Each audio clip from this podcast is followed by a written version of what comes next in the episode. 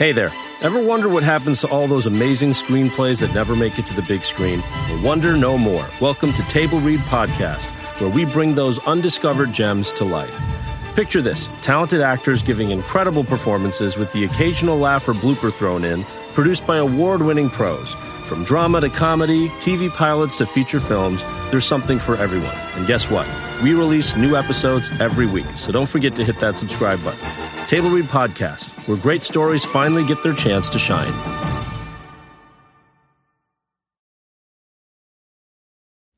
Hi, I'm Keegan. And I'm Madigan. And you're listening to Your Angry Neighborhood Feminist. This is a podcast where we explore the world through our own personal feminist perspectives. Yeah, and it's real weird because we're recording during the day on a Wednesday. Yeah. Which is bizarre. Never. We don't sound like we're absolutely exhausted and ready for bed. Yeah.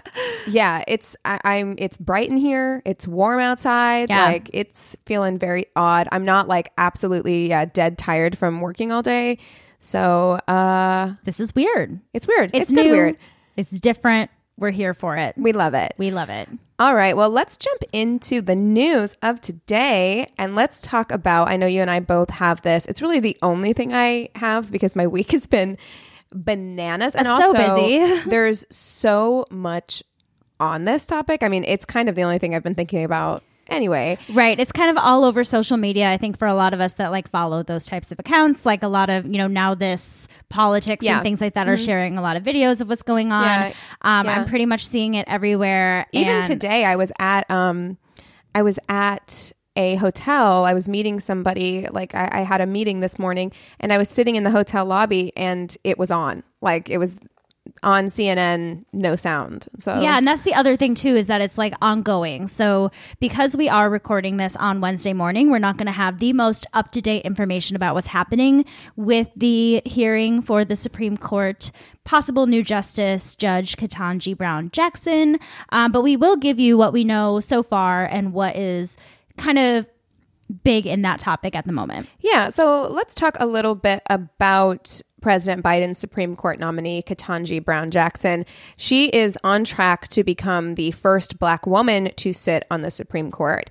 She is extremely qualified for the job, having been a former U.S. District Court judge for eight years and a member of the U.S. Sentencing Commission and newly appointed to the D.C. Circuit Court of Appeals.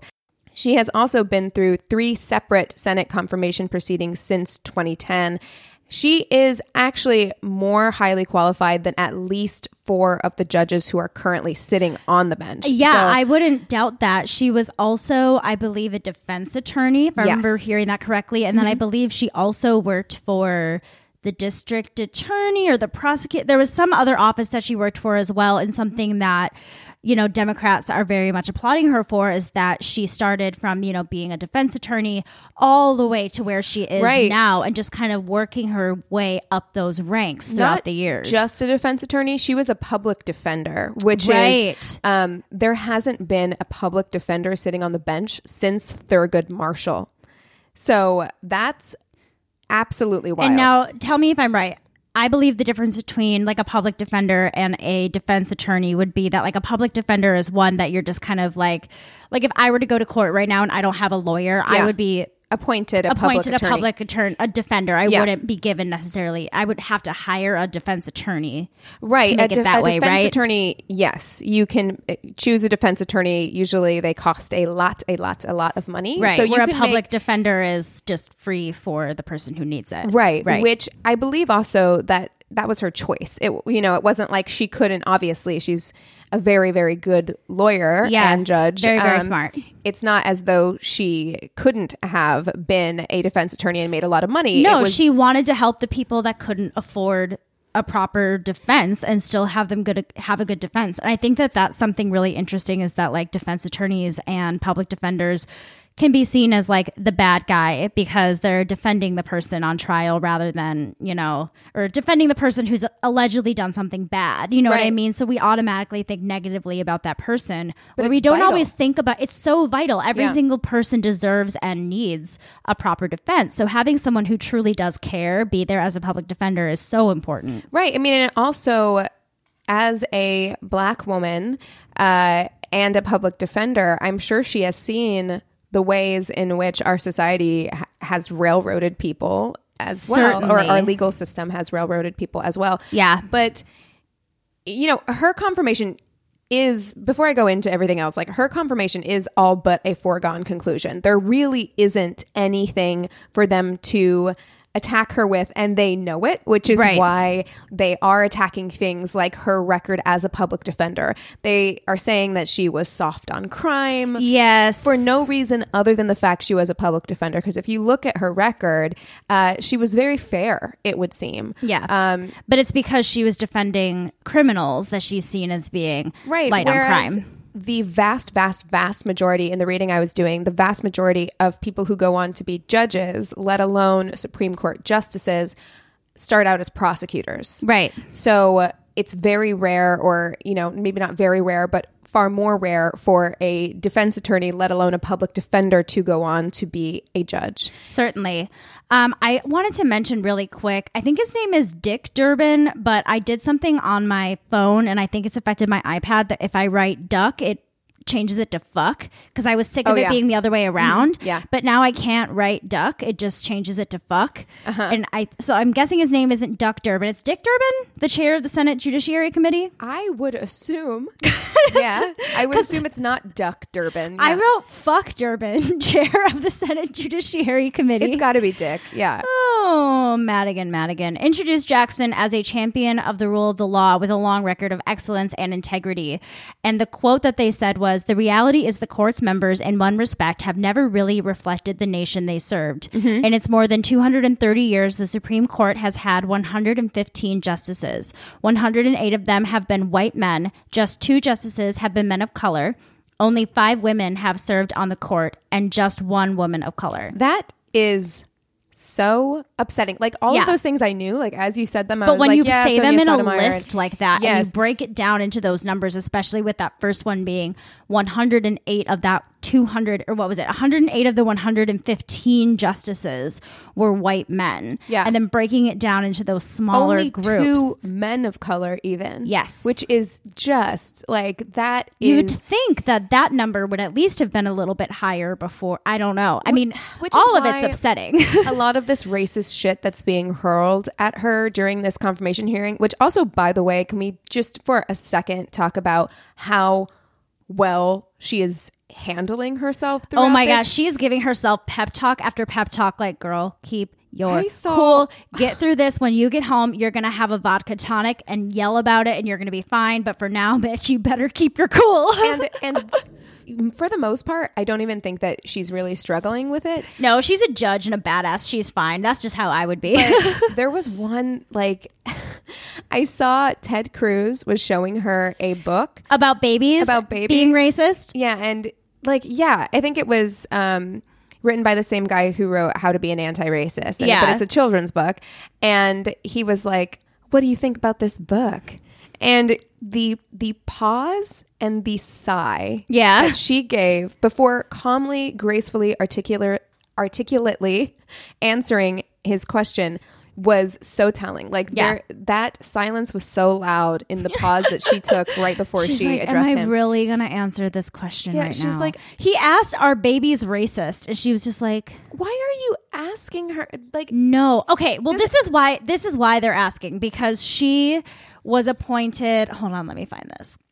The basis for the questioning was because she is on the board of trustees for Georgetown Day School in DC. So he's saying because she is working for like a K through 12 school, he's believing then that she would in some way have control over the curriculum even though she's just like on a board of trustees or something like that. So that was kind of her response to that like no, I do not think babies are racist. And even if I did, I don't have control over the curriculum of the school that I work at. I'm on the board of trustees. So, from what I read, I believe it was on CNN, they were saying that was Ted Cruz's reason for bringing, you know, books and things Uh-huh. No, like that yeah. into his discussion. it's Mitch McC- no, not Mitch McConnell. Lindsey Graham also asked her. He was like, "What's your faith? Like, what what what faith are you?" And she's like, "I'm Protestant." What does that have to do with anything? And he said, "Okay, well, do you think that you could be fair to judge someone who was Catholic. And it's like, what, do we ever ask these questions of anyone else? Like, I really feel like you are grasping at straws because you know that she, there is no legitimate grounds to no, deny but her being but on they're the gonna bring it up because they want at least those discussion topics to be heard in this hearing for everybody that's on the other side. Like bringing Absolutely, up hot yeah. button topics Yeah. like critical race theory and religion and things like that are ways for the other side's ears to perk up to be like, "Ooh, what's she gonna say? What's she gonna do? Right. Oh, was that the right answer? Should she have said Right. this?" It's it's setting them up for a friggin' trap. Oh, absolutely, it is. Uh, there were also like in her past as a public defender, she had advocated on behalf of the treatment of Guantanamo Bay detainees. Right. Which, by the way, if you don't know about that, please go back and listen to our uh, 9/11 War on Terror episode because the way that those people were treated Was is horrendous and inhumane, horrifying and, and she should be defending them. and absolutely she should be advocating for them to be treated like human, Human beings, beings. Uh, but some republican senators like tom cotton from arizona it led them to ask her if she ever re- represented a terrorist from guantanamo bay she was Okay. asked several times like i don't know if that was actually in this confirmation hearing or in her last um, court of appeals hearing hearing. uh, I don't know which one it was because they have been saying racist shit for so long. Yeah. Uh, to her in an effort to keep her from advancing. Yeah. Which is just, ain't that the way it works? Ain't that the way it works? Well, before we go any further, should we take a really quick break? yeah, let's take a quick break and we will be right back to keep talking about Ketanji. You can shop from anywhere doing pretty much anything. You might shop while working, eating, or even listening to this podcast. And however you shop, we all know and love the thrill of the hunt. But do you also know how to get the thrill of the best deals? Because Rakuten shoppers do. With Rakuten, they get the deals they love with the most savings and cash back. And you can get it too. Start getting cash back at your favorite stores like Sephora, Nike, and even Expedia if you're looking to get some travel in. And getting cash back doesn't mean you have to miss out on sales because those can just be stacked right on top. It's easy to use and based on a simple idea. Stores pay Rakuten for sending them shoppers, and Rakuten shares the money with you as cash back through PayPal or check. Download the free Rakuten app and never miss a deal. Or go to Rakuten.com to start getting the most bang for your buck. That's R A K U T E N.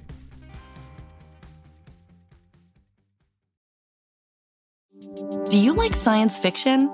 I'm Carrie Bechet, and if you loved movies like Arrival or Interstellar, then you're going to want to check out my podcast, Hypothetical. On Hypothetical, we tell speculative sci fi stories interwoven with real science. New episodes every Tuesday, available wherever you get podcasts. And we're back. Okay, so another thing that really pissed me off was that this guy, Republican Senator Josh Hawley Oh, yeah. From Missouri. Yeah. from good old Listen, Keegan State. It's I get like hot. My chest gets hot I every time I see a picture of that man. I hate him so much. I hate him. with just like a, a real like it feels personal. I don't blame you. I, I I think that we all kind of have that with our hometowns, especially if you have like Like you're embarrassing positive- us. right? And you have like positive memories, or you want to feel like a connection to that place, and then you see it's people doing super shitty stuff, and you're like, no, We're don't not- ruin it. Not all Missourians. right? For real. she got out. All right. But this asshole wrote a Twitter thread about how Jackson was lenient on sentencing those convicted with child sex abuse images. This tirade was followed by debunking from CNN, The Washington Post, and even the conservative National Review, who called the thread meritless to the point of demagoguery. Did I say that word mm-hmm. right? Okay, good. Yeah, it's embarrassing. Like that's the thing. You're absolutely right. They're only bringing these things up because they know that they can then be used as a Fox News headline or talking Exactly. point. They're literally making their own headlines by asking these questions. It has no Mer- her response has nothing to do with it. The fact that they can say whatever they want and ask whatever they want, they're taking advantage yeah, of they that. know who, you know, they they know that the people who want to stop hearing after that Yeah. are going to stop hearing after that. They're only going to absorb that information. that, Yeah. like oh, she's soft on pedophiles, and it's like exactly. and that is also such a hot button thing because if you think about QAnon, QAnon Save and all of these Children. things. Mm-hmm. Like that is their main calling card that they are here to save the children and that they are here to fight against this cabal of pedophiles in our government. So if you're bringing up again these things that are so sensitive to so many people on the right, you're bringing up child sexual abuse. Right. That's going to perk their ears up. Right, No and- matter what her response to that is. The fact that she might have defended somebody like that in the past is a, a negative check on their list. Well, and he was talking about as a judge, like not giving harsh enough sentences. And her response to that was it's a case by case basis. So, for instance, one time I had to sentence someone who was 18 who had been speaking with a federal agent to a teenager, teenage girl. And I'm not going to sentence that person the same as I would sentence, you know, a pedophile who is um, going after like members of his own family or is, Right. is, is, like going after multiple children. And isn't or- that what being a good judge is? Right. Is is taking a look at the facts of the case And appl- determining- and, and applying proper justice to each case. right? Yeah, of course. Like why Because would then it would be obscene. they're to different be- circumstances. Exactly. Yeah. Exactly. But Hawley's whole thing was that he wrote this Twitter thread as a way to quote unquote warn Ketanji before his questioning on Monday to be like, this is what's like coming to you or whatever. And it's it's uh it's something. But the thing that absolutely boggled my mind and made me the most angry, like made my palms sweaty this morning, was reading what Republican Senator Marsha Blackburn brought up. Oh gosh, her opening statement was so gross. I mean, sh- uh, and again, this is just rolling out the red carpet of every hot button topic you could possibly think of. She brought up trans children competing in sports, critical race theory, and the 1619 Project while accusing her of being a judicial activist with a secret agenda to indoctrinate children and free violent criminals. It is so wild to me because I'm like, on the basis of what? Like, it Yeah. ends up feeling very racist. It does. that and you would just assume, like, you're going to say all of these things to this woman on with no basis. With like, no you're just like. I don't know. I look at you and think you have a hidden agenda to protect sex criminals. Like, what are you talking about? or to like okay so the 1619 project i didn't really know about it so i googled it learned a little bit about Yeah, it. so if you cool. don't know it's super cool. Yeah. so it's a journalism endeavor which reframes america's history by placing the consequences of slavery and the contributions of black america at the center of the united states national narrative. So it kind of reframes history in a way where instead of it being very like white eurocentric it frames it more around the black experience in america which i think is would be a very comprehensive way of learning history, especially since we've learned it in one way for Right. so long.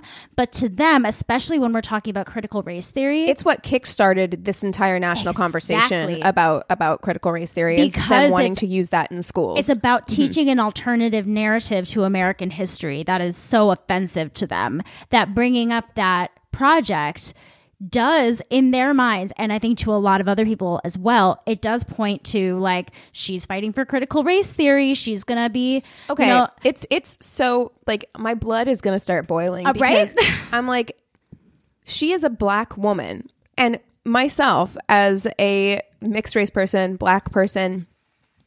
Whenever I read, because I read, you can read um, large portions of the 1619 project online if you Google it, or else you used to be able to. And when I first started reading that, it resonated with me so much because I'm like, yes, this is my culture. This is what my family had to go through. Like, finally reading- i'm understanding a bit more in other contexts Right, maybe right. other parts of our history and it was powerful to me to be able to read that.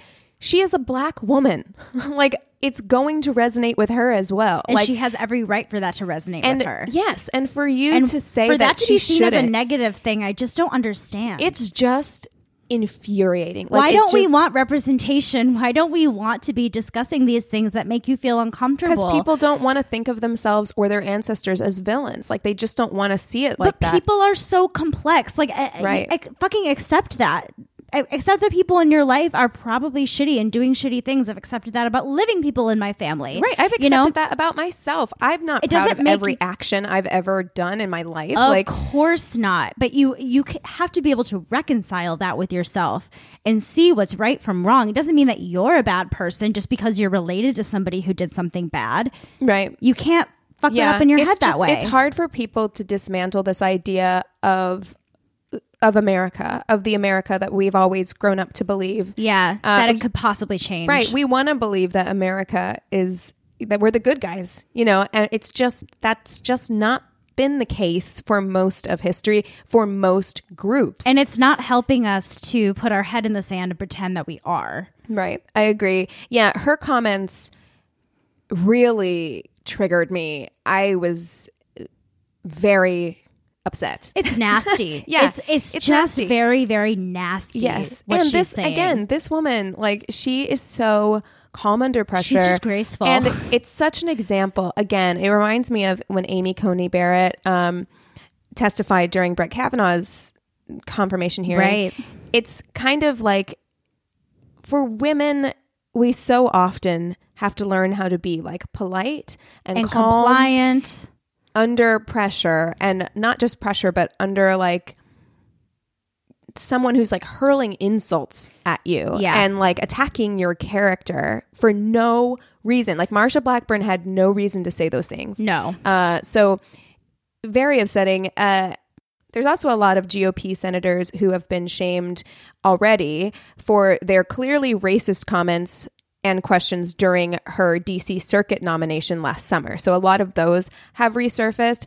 Uh, some of them asking whether she'd ever participated in a riot or if she'd ever been arrested for committing a hate crime. Uh, people have been telling her to her face that she's an affirmative action pick. Like it's just this blatant. so hurtful. Like Racism. this is like a woman who's like getting a really cool job. Like, can we not shit on her? Like, what the historic fuck? job, you know, and like it's just why are you so scared? Stop being of a black fucking people? bully. You're so scared of black people, and you're so scared of women that like you are just willing to be straight up fucking horrible, horrible to their racist- face. Yeah, yeah, yeah. And Lindsey Graham addressed that kind of where he was like, "Well, I think we're all numb to being called racist now, so we're just gonna we're just gonna say whatever we feel like we need to say, and we're gonna ask whatever questions we feel like we need to ask."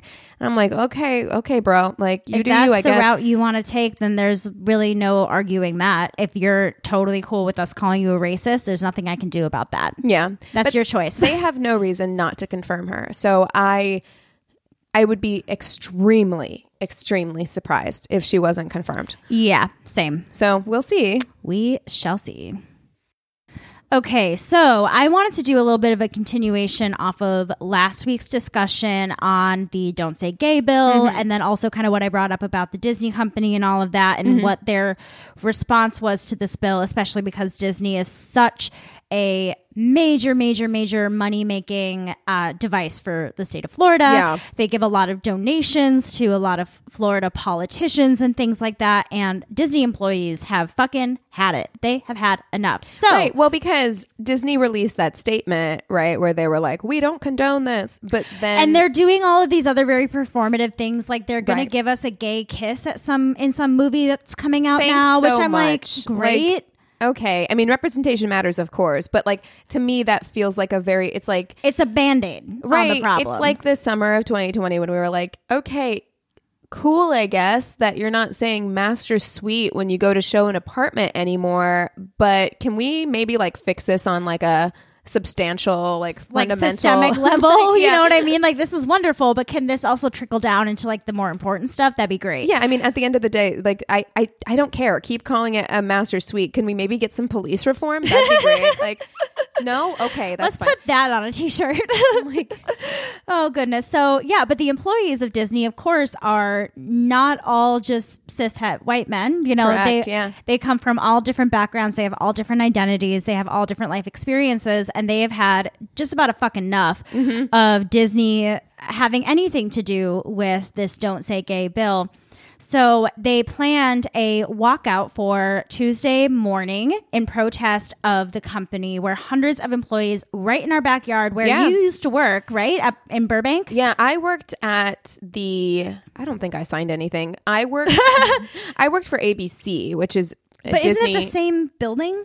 So not where I worked. I worked on the Prospect lot, which is in Los Feliz. So That's right. I worked in Los Feliz, but yes, the main like where I went to get my badge and do my orientation. Where everything. the, the big giant Mickey hat mm-hmm. is, you can see it from the freeway. yeah, yeah. There's all a big that kind of giant. Mickey hat, and I There's saw Mickey's all along the fences, Exactly. all around Alameda by Providence Hospital. If you live in LA, you know exactly what we're talking about. Yeah, and if you don't, so sorry. But yeah, Anthony sent me the video of everybody walking out, and that's It was what you see is all the Mickey heads on the um. on the little tops of the fences, which Yeah. I think is like a really great photo too, because it's it's showing like Mm-hmm. this very clear image of what they're walking out on as well. It's this huge, huge, huge, huge company, and so for the the workers that were working at Disneyland California, they were also in discussion to be doing this walkout, but a lot of them felt very unsafe to do so Yeah. especially since they've been told not to wear pride or trans pride That is Mickey pins Fucked. at work. That it's, is fucked up. it's very fucked up. Like how? What? Excuse you? yeah. You can't tell me that I can't wear that. Yeah, the Disney Walkout Twitter page wrote, they want us to feel, quote, safe, but then sell our identities as brands and profits while preventing those same identities from existing in their own company. Yeah, I that's it's part of it, it's part of who you are. Why shouldn't you be able to wear a a rainbow pin? Exactly. And I- if you're and if we are now starting to celebrate these characters on screen, if you're going to be showing a gay kiss, if you're going to be telling these stories, why are you denying the people that work for you those same stories? Right. Why are you just complying with like what the world wants just to make yourselves look better, but really not doing anything from the inside to protect the people that work for you're gonna you? profit off Yeah. of our stories Yep. right like because diversity is such a huge hot button kind of like thing right now Yes. so you're gonna profit off of the stories of minorities and then not do anything to actually make them feel safe or protected That's or exactly protect right. their rights at all and it really sucks that you know, as much as I always advocate for workers and, you know, will always say, like, we have so much power as workers. Like, we are the thing that keeps this machine running. Like, without us, it stops. Right. Everything stops, right? And I think that leveraging that power and using that power is so important. And so being able to say, like, okay, we're going to organize a walkout, we're going to stop production um, today, right? Like, I think that's great. However, it also really sucks that workers have to put themselves in a position In to potentially lose their jobs. Um, it shouldn't have to be like that. Like we should be able to rely on the people in power to protect us. And if to do the right to- thing right away instead of having to put ourselves or our finances or our families in danger because we have to stand up for the right thing. Right. Yeah. I mean, and having worked in a lot for a lot of different corporations and different companies, they always want to make you feel like you are in a family, right? They always want to make you feel like Which is so toxic. safe with them, but it's not don't like true. But I and, uh, that is so toxic to me. I really don't vibe with that whole like we're a family because that means that they're going to try to get away with stuff with you Exactly. because we're like family. Family helps each other. Yes. Family does this stuff. It No, no, doesn't no. go both ways. Mm-hmm. are an employee, employer. You have certain things that you have been expected to do with your job. Act that way. That's something I've had to learn, especially working with, With families, families, in yeah. Mm-hmm. people's homes. That line is so fucking blurry, and you have to draw those boundaries for Right. yourself. But I think even working in a big company, you have to realize like how fucking toxic those statements are, and and realize that like okay, but even though we we want this happy, harmonious work environment, and I think that's really what we're striving for. Mm-hmm. That kind of language to me is very much like because we're like family, I can treat you a certain way. Well, that's exactly it. because that line, we're like family, only applies to you. Yep. Right? Like you need to behave a certain way because you're in this family. But that and it's almost mean- like, and I'm like the father, and you revere to me, and I don't know. Right, There's just I all this like, ugh. you a certain like it never goes back the other way, Yes. right? Because like if you're a family and you're supposed to be respecting each other that way, then I should be able to go to you and feel comforted by you and protected by you. Exactly. But that's not how this works, right? Like you're always doing the protecting for the company. That's always what ends up happening. Exactly. Is you're sacrificing your time, your life, your their energy, paycheck. right? That's for- all they care about. yeah, and this as soon as you become a liability to them, you're no longer like family to them. No. you know. So just keep that mind in mind. You know, I really feel like Gen Z is moving in that direction. Whereas, yeah, I like, don't know who we're lecturing right now, but for anybody that needs to hear that, especially, I mean, I feel like a lot of people do, especially like when you're new in the workplace. I feel Yeah. like uh, it's so easy to get taken advantage of or to not know what your rights are and how to set boundaries and things like that. I think it's super important. And that's why, you know, as shitty as it is that we see these people risking their jobs to to make these kinds of statements it is so important for us to continue to be voicing those things for everybody else that maybe feels like they can't voice those things Yeah. like the workers in Yeah. Disneyland who are feeling unsafe to be who they are luckily these people in Burbank were able to get up and walk out from their desks and there were actually a few smaller walkouts before that like during their 15 minute breaks they would all get up and walk out and things like that Yeah. so I'm very proud of them. I think it's amazing what they're doing. I hope that, you know, all of their jobs are protected and their families are okay and all of that. But I really hope that continuing this discussion on this Don't Say Gay bill and the fact that it has still kind of stayed in the media, I'm hoping that it can be squashed, that this discussion can eventually end, that hopefully Disney and other major corporations will stop donating so much money to these hateful Republican senators who Yeah. are creating these awful legislations. And so putting more responsibility on those companies, I'm always here for. Yeah, me too. And also keep that in mind come Pride Month, whenever Disney tries to sell you something with Mickey Mouse's face on it that's covered in rainbows. Just Yeah. know that like they're not really putting their money where their mouth is. And I say this as someone who is somewhat of a Disney adult. Like I I love going to Disneyland. I think it's fun. I love Disney movies. But like don't be fooled. Don't be fooled. Don't be fooled. Yeah. I mean, in general, I would always say that whenever you you want to buy anything that's like support supportive of a cause, make sure that it's actually giving back to that because Mm-hmm. in some way. I think it's really easy for us to just like buy the pride shirt at Target instead of, you know, maybe ordering online from a company Or that like yeah, really needs independent it. seller. Independent Yeah. seller or somewhere where they donate a lot of money to certain causes. Like there are a lot of places out there, so you just kind of have to do your research on it and make sure that you're also not that it's the consumer's responsibility necessarily, but it's also good to know where your money is going and things like that and Yeah, maybe doing this- better in the world, you know? Maybe this Pride Month we can kind of break down for you uh, companies and and how much money they donate to anti-gay legislation. Yeah, I mean, I think that'd be a great idea. Let's see how much money they donate in June to like the Trevor Project and mm-hmm. things like that, and then let's see what they do the rest of the year. That'd be real interesting. Mm-hmm. So, all right. Well, I hope you all enjoyed another week's news episode. If there are any topics that you want us to discuss in the future, please email us at neighborhoodfeminist at gmail.com or direct message us on Instagram at Angry Neighborhood Feminist. If you haven't checked out our merch yet, please do so. It's pretty cute. You can go to the link in our bio on our Instagram page, or the link is also in the show notes wherever you are listening to us now. We have a Facebook business and group page. You can rate and review us on the business page and chat with the other listeners on the group page. And last but certainly not least, if you haven't done so already, the best way you can support us is by leaving us a positive five star review on Apple Podcasts with a quick sentence about why you enjoy the show. All right, that's all we got for you today. With all that being said, we encourage you to rage on. Bye.